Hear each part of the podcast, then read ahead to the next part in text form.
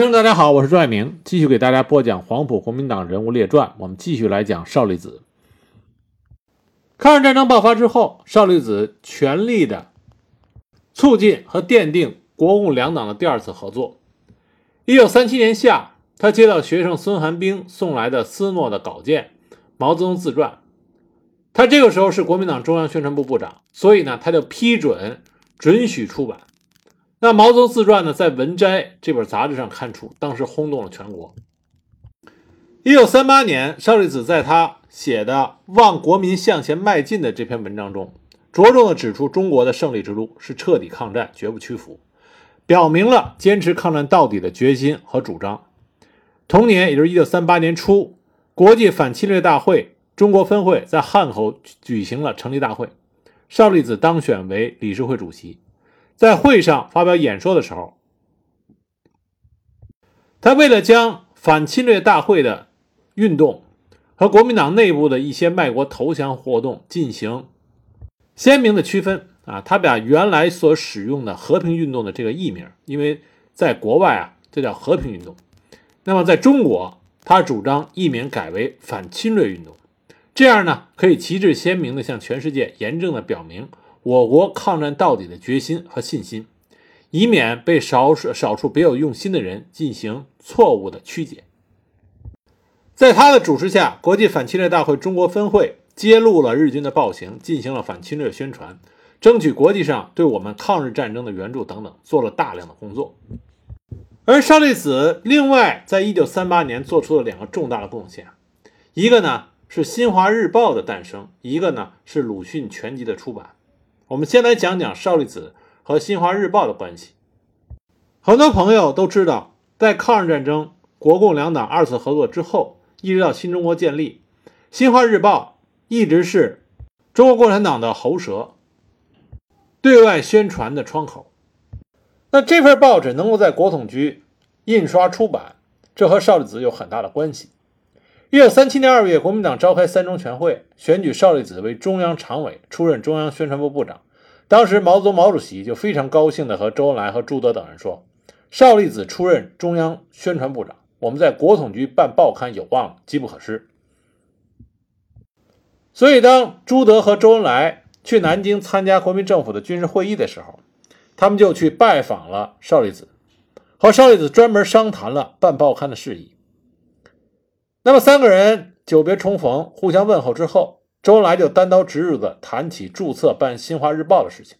邵力子当时就说：“可以，现在就办手续，免得夜长梦多。你们把注册登记表格填好，我来签字批准，交给下面人去办，这就成了。”邵力子不仅这么说了，他也遵守了他的诺言。没过两天，正式的批文就下来，允许中共南京办事处在南京筹办《新华日报》。在邵力的帮助下，一九三八年一月十一日，《新华日报》在汉口创刊。创刊号首先登载了孔祥熙、王宠惠、吴国桢和邵力子四名国民党上层要员的题词。《新华日报》的报头是周恩来请国民党元老于右任题写的。啊，所以后来虽然《新华日报》屡次揭露国民党的黑暗内部，但是《新华日报》的创刊号上啊有孔祥熙。吴国桢这些国民党大佬的题词，而且《新华日报》这四个字是由于右任写的。那么邵力子批准《新华日报》在国统局筹办，实际上他遇到的阻力还是很大的。阻力来自于像陈立夫、张道藩这些人。这是为什么《新华日报》的创刊号没有按照原来的计划在南京出版，而是到汉口出版？当然，支持的人也很多。那么，国民党元老、中央常委。邵力子的好友、监察院院长于右任先生是大力支持在南京报报办报纸，并且说这样可以改善和沟通国共两党的关系。当《新华日报》的筹办从南京撤到武汉，那么当时的筹办组拿着邵力子签署批准的文件去找国民党湖北省主席何成俊，何成俊要他办理注册出版。何成俊当时支支吾吾，借故不办，说是要请示国民党中央。周恩来、董必武就给邵力子打电话，问是怎么回事邵力子当时亲自过问，并让新闻出版署的人去查明湖北省政府不注册的原因。后来调查人员回报，说是陈立夫和张道藩从中捣捣鬼。那么邵力子当时就建议，不找湖北省合成俊办注册，而是找国民党武汉市市长吴国桢办注册。因为这时国民政府呢，从南京搬到了武汉，武汉三镇已经不属于湖北省管辖，改为国民政府的特辖市了，所以吴国桢完全不需要听何成俊的吩咐。吴国桢呢和邵力子关系很好，所以吴国桢看见邵力子签发了批准文件以后，就通知下面为《新华日报》办了注册。那么，《新华日报》的创刊号出版之后，国民党的右派和顽固势力就制造了很多流言蜚语，对邵力子横加攻击，说中央宣传部从部长邵力子到下面的职员都被共产党赤化了。陈立夫和张道藩也屡次找到邵力子争论，甚至呢。都发生了激烈的争吵，最后不欢而散。一九三八年九月四日，《新华日报》刊载了郭沫若为国际青年节的题词，发表了胡宇之写的社论，这下就刺痛了陈立夫和张道藩。那么，在题词和文章见报的当天，陈立夫、张道藩就一起拿着《新华日报》来找邵力子，见了面以后就大吵大闹，他们责问邵力子说：“《新华日报》的稿子你看过了没有？”邵力子当时说：“看了，《新华日报》是我每天必读的报刊之一，因为它能够唤起民众团结抗日。”这下就把这两位气坏了。他们跟邵力子吵了一架，然后就去找蒋介石。蒋介石听了他俩的报告以后，看了当天的《新华日报》，就授意陈布雷打电话对《新华日报》说：“委座对今日《新华日报》在胡宇之的文章和郭沫若的题词表示不满意，希望以后不要有这类的文字见报。”同时，蒋介石自己又亲自给邵力子打电话。电话接通之后，蒋介石直接就问说：“今天的《新华日报》你看了没？”邵力子回答说：“看了。”是不是因为郭沫若的题词与胡宇之的文章有人看了不乐意？蒋介石紧跟着就问：“你自己看了乐意不乐意？”邵力子回答说：“我乐意，不是很好吗？”当时蒋介石大发雷霆，他说：“你乐意还说很好？我要问你，你知道现在的刊物报纸有多少是共产党？”邵力子当时说：“那让我查查。”蒋介石大为不满，大声地说：“我知道有百分之九十是共产党，你做宣传部长的怎么会不知道？”邵力子仍然说：“那让我查一查吧。”就这样把蒋介石搪塞了过去。那么紧接着呢，又发生了复旦大学学生所办的文摘巡巡刊，译载了一篇抨击德意日等轴心国的文章，结果呢要被国民党有关部门查禁。邵力子坚决地反对查禁，明确表态说。我国正在和日本作战，反对敌人同德意所结的和谐呃轴心国是对我们有利的，有什么道理要查禁？那当时陈立夫、张道藩等人坚决要查禁，双方面的争论甚为激烈。也就是因为这些原因，很快邵力子就愤然辞去了国民党中央宣传部部长的职务。所以说，邵力子对于《新华日报》的创建，他的支持是至关重要的啊！没有邵力子的批准，《新华日报》要想诞生。需要冲破更大的阻力。那下面我们再来说说关于出版鲁迅全集邵力子所做出的贡献。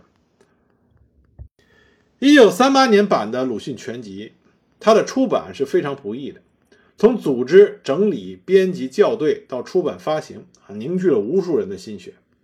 这第一部鲁迅著作全集是中国出版史上一部规模恢宏、考真考啊装帧考究的稀世珍本。那么参与到这件事情的很多人物现在都已经不在了，包括这版的鲁迅全集，现在能找到的也已经不多了。当时这套鲁迅全集的出版实际上有很多的困难。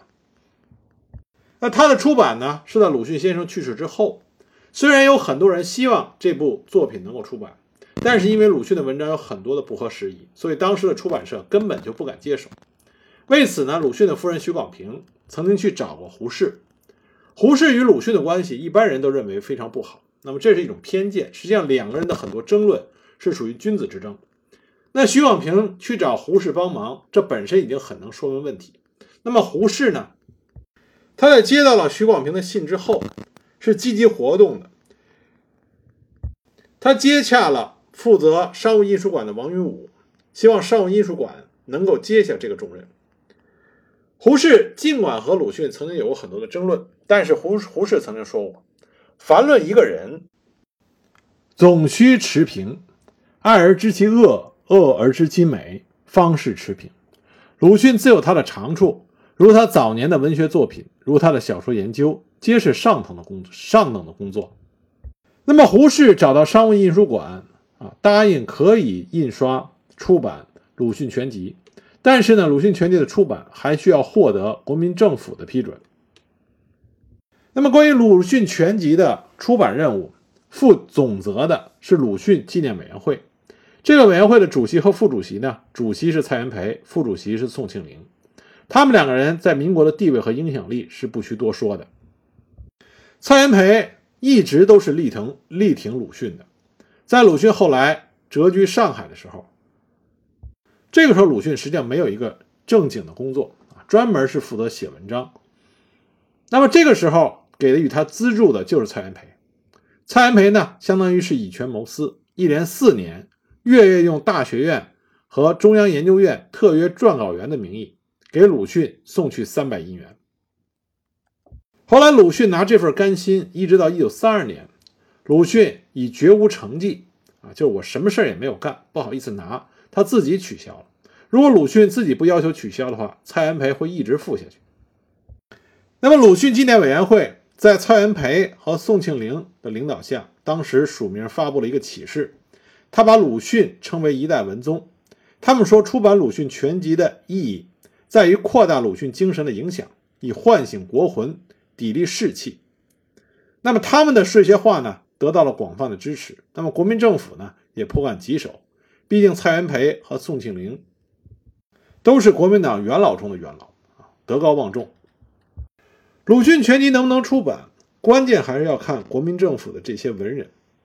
当时国民政府的文人中的这些佼佼者，都是基本上都是浙江人，其中有不少是鲁迅曾经的论敌。包括曾经呈请通缉鲁迅的徐少禄、叶素中之流，当然了，也包括像蔡元培、陈布雷、邵力子这些支持鲁迅作品出版的德高望重的人物。当时有人就找到陈布雷，跟他说起了想出版鲁迅全集这个事情。陈布雷立刻就去找了邵力子，邵力子当即就批示说：“对此一代文豪，绝不能有丝毫的摧残。”于是，鲁迅全集的审核就在他们两个人的干预下，一律一路的绿灯，啊，迅速通过。在鲁迅逝世八周年之际，当时战时的首都重庆举行了纪念活动。郑介民呢，想以鲁迅曾经受过日本浪人内山完造之津贴来发表新闻，对鲁迅加以诋毁。那么出来阻拦的也是陈布雷。陈布雷当时就跟郑介民说：“这样的消息不宜由中央社发表。”郑介民只能作罢。事后呢，军统的唐纵在他的日记里就说：“布雷先生是一个极端慎重之人，所见亦远。”有蒋介石的文胆，陈布雷支持；有宣传部长邵力子啊，邵力子一路护航，蔡元培、宋庆龄全权负责。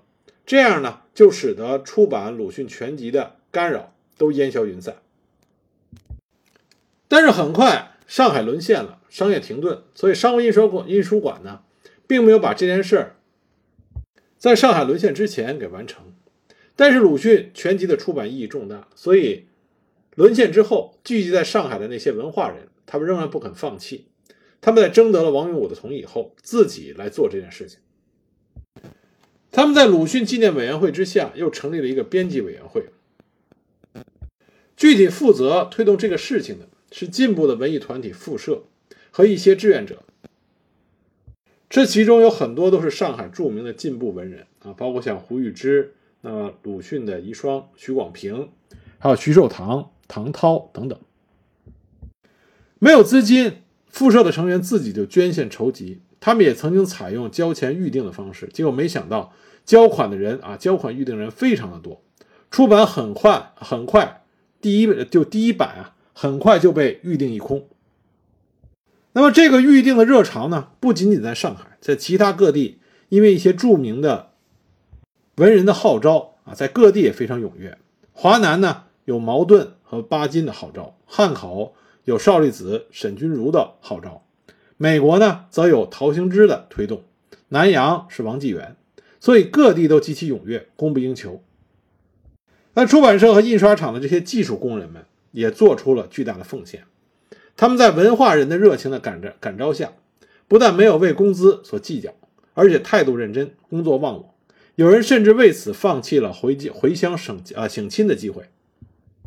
那么，在各个环节的齐心协力、密切合作下，这套鲁迅全集质量上乘，多达六百多万字，而且用了不到四个月就全部出齐了。刚出版就已经分送到所有的预定用户，最后只剩下几十本，因为预定量太大。这边有一个很有意思的译文，就是杜月笙啊，上海的青帮大亨杜月笙，他在其中也出了大力，他买了很多的鲁迅全集，烫上杜月笙赠的四个大字，分送到各大图书馆。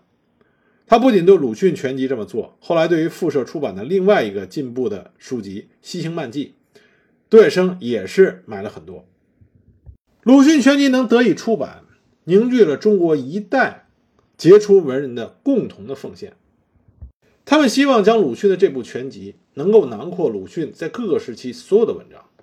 那么鲁迅呢？因为写过很多文章，有很多都已经是绝版，或者说是已经寻之不易了。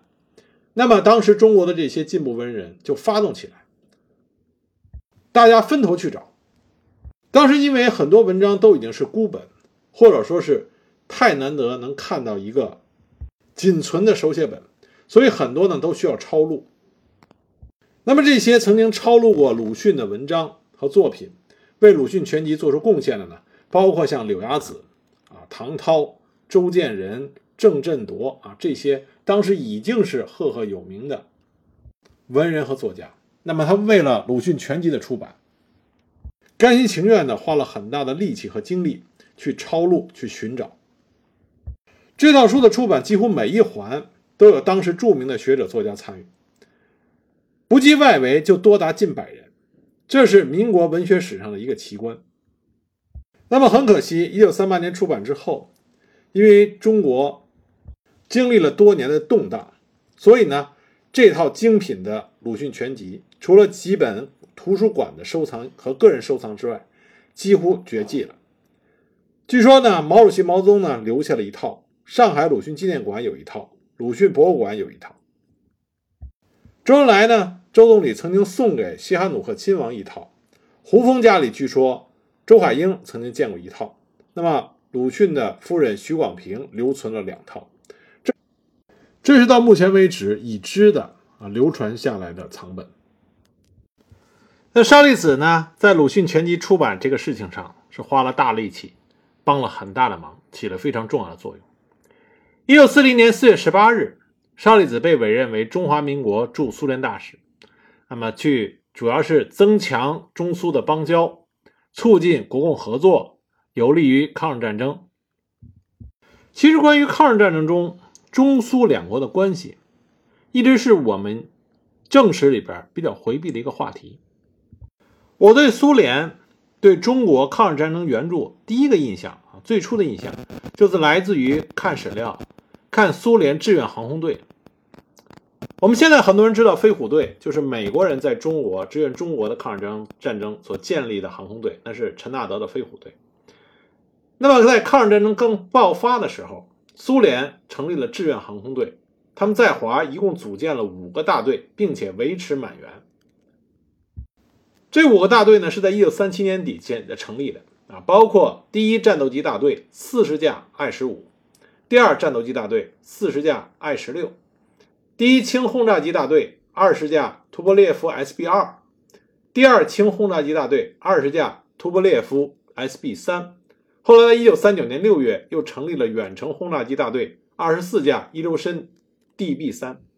飞行员采取轮轮换作战的方式，分批来华交替作战，并且在抗日战争爆发的初期，他们曾经独立承担了早期的作战任务。陈纳德在抗战初期的时候，在南京做空军顾问。他在他的回忆录提到，他平生见过的两次最精彩的空战，一个是在南京上空目睹的，一个是在武汉会战的时候上空目睹的。而这两次他目睹的精彩空战，都有苏联志愿飞行员的身影。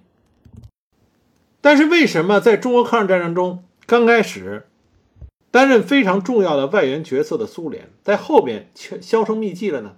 后面中国的抗日战争仿佛完全是依赖于美国，苏联去哪里了？这里边牵扯到两件事情。第一个呢，是一九三九年八月二十三日，苏联与德国签订了互不侵犯条约。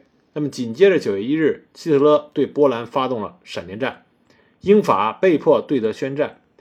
那么这个消息传到国内之后，关于苏联采取何种态度，是不是参战，是站在波兰一方还是德国一方？当时在国内。啊，中国国内争论的非常激烈。当时中苏文化协会会长孙科还专门召集了各党派人士座谈对苏德互不侵犯条约的看法，大家意见不一，争论的面红耳赤，互不相让。那么后来呢，苏联和德国一起共同瓜分波兰的消息又传来，这就使得国内很多的人和舆论对于苏联颇有微词。那么周恩来就把这件事情向党中央。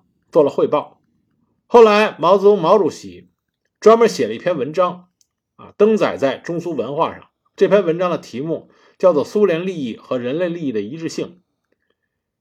毛泽东之所以要写这篇文章，就说明当时国内对于苏联的态度出现了很大的逆转，所以毛泽东觉得有必要写这么一篇文章来澄清和纠正当时的一些认识。那么有兴趣的朋友呢，可以去读一下这篇文章。啊，你就可以有一个自己的理解。当然，在读这篇文章的时候呢，希望大家知道当时的历史大背景。我们应该清楚认识到，当时维系和苏联的关系，不仅仅是中国共产党迫切需要做的，也是当时国民政府花大力气、费心维持的。而少利子呢，也是在这件事后不久被派去莫斯科，作为国民政府驻苏联的大使。蒋介石的这个安排也是煞费苦心，因为少利子呢在苏联有着不小的名气，同时呢他和斯大林还有很非常不错的啊私人关系。蒋介石希望邵力子能够去苏联，帮助苏联维持对中国的啊抗日战争的援助、物资援助和人力援助。但是就在邵力子去担任驻苏大使以后不久，一九四一年四月，发生了一个重要的事情。这就是苏联和日本签订了苏日中立条约。苏日中立条约这件事儿啊，在我们正史里很少提到，但这件事当时在中国的国内产生了巨大的反响。邵力子曾经评论过，说苏日中立条约的签订，对于中国人民精神上之打击，将甚于一千架敌机之轰炸。而这件事呢，在当时的国内。也引起了巨大的轰动和反弹。后来担任新中国最高人民法院院长的著名的民主人士沈钧儒，他当时呢是抗日救国会的重要组成啊成员。当时救国会的同仁们都非常的气愤。沈钧儒就说过：“你们两个国家互相遵守中立，我们可以不管啊，因是因为这是你们两个人的事情啊，你们两两个国家的事情，我们可以不管。”但是这个条约里边是以苏联承认满洲国、日本承认蒙古人民共和国为交换条件而签订的，这就侵犯了我们国家的主权领土问题，中国人难以忍受。所以当时救国会部分的中执委一共是九个人啊，都是著名的民主人士，签名写了一封信给斯大林，表示不能承认这份合约。那么周恩来呢，得知这件事情以后，专门找沈钧儒谈话，分析当时国内外的形势。说这封信如果发表出去，在客观上可能产生不利的影响。那么萨空了、李公朴、沙啊沙千里这些著名的民民主人士呢，听过周恩来的话以后，也觉得这封信有不妥之处，不利于国际上的统一战线，所以呢，就接受了这个意见，收回了这封信。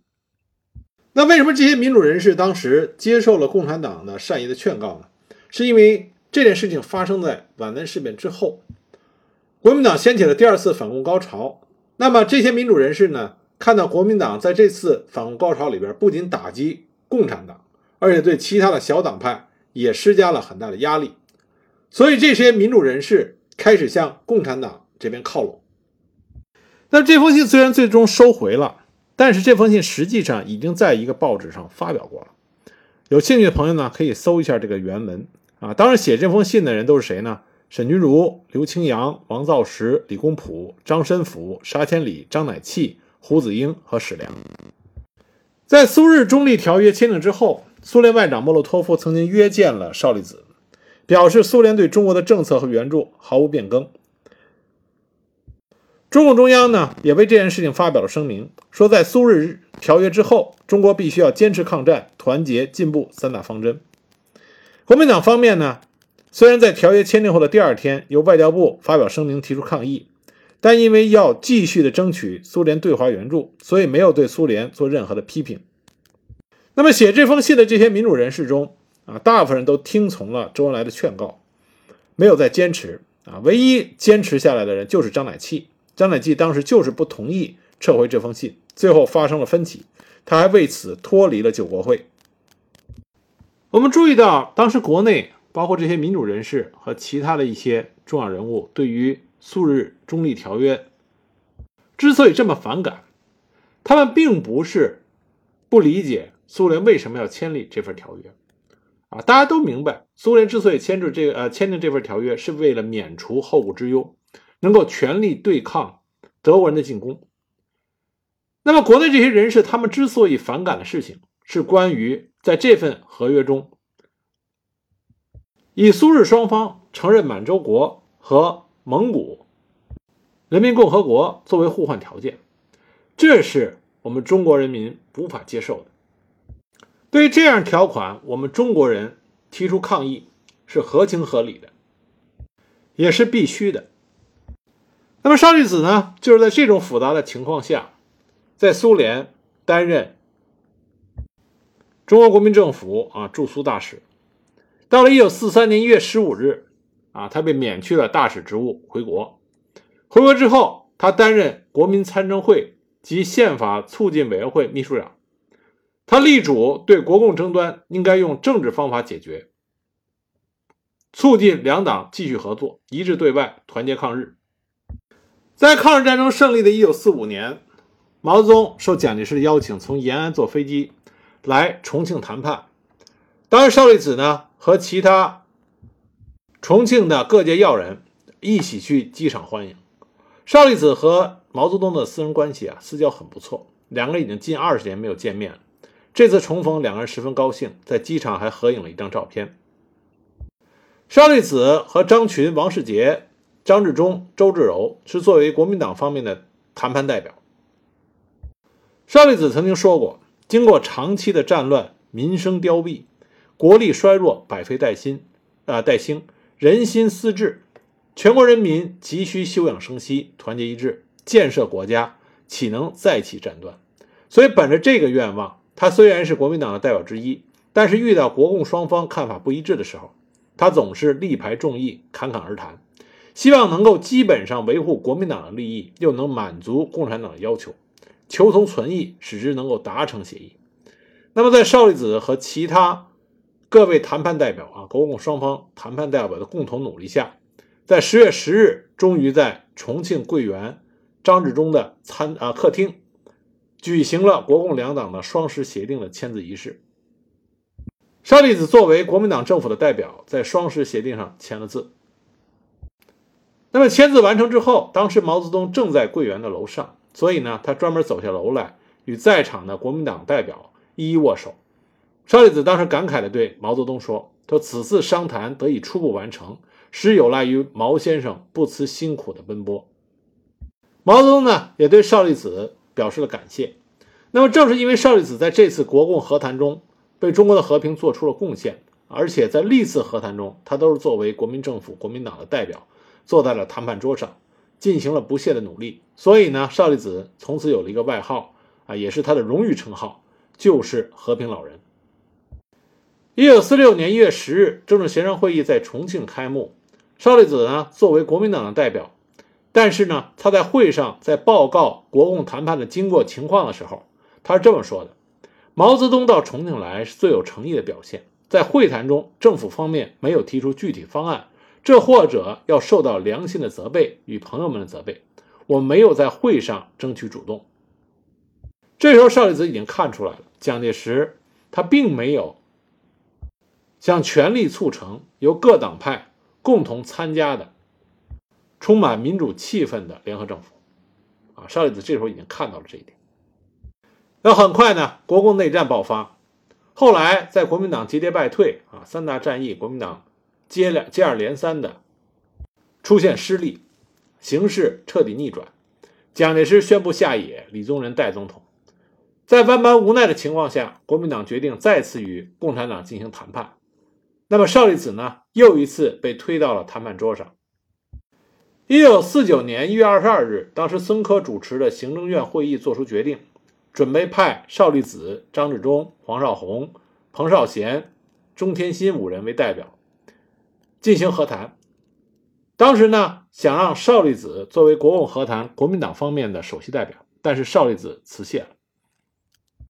二月十三日，李宗仁在上海组成了以邵力子、严惠庆。张世钊、江庸四人组成的上海人民和平代表团飞往北平。邵力子是作为私人的资格前往。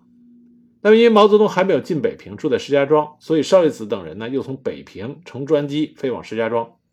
傅作义、邓宝山与他们同行。在石家庄呢，毛泽东和周恩来接见了邵力子等人，进行了谈话。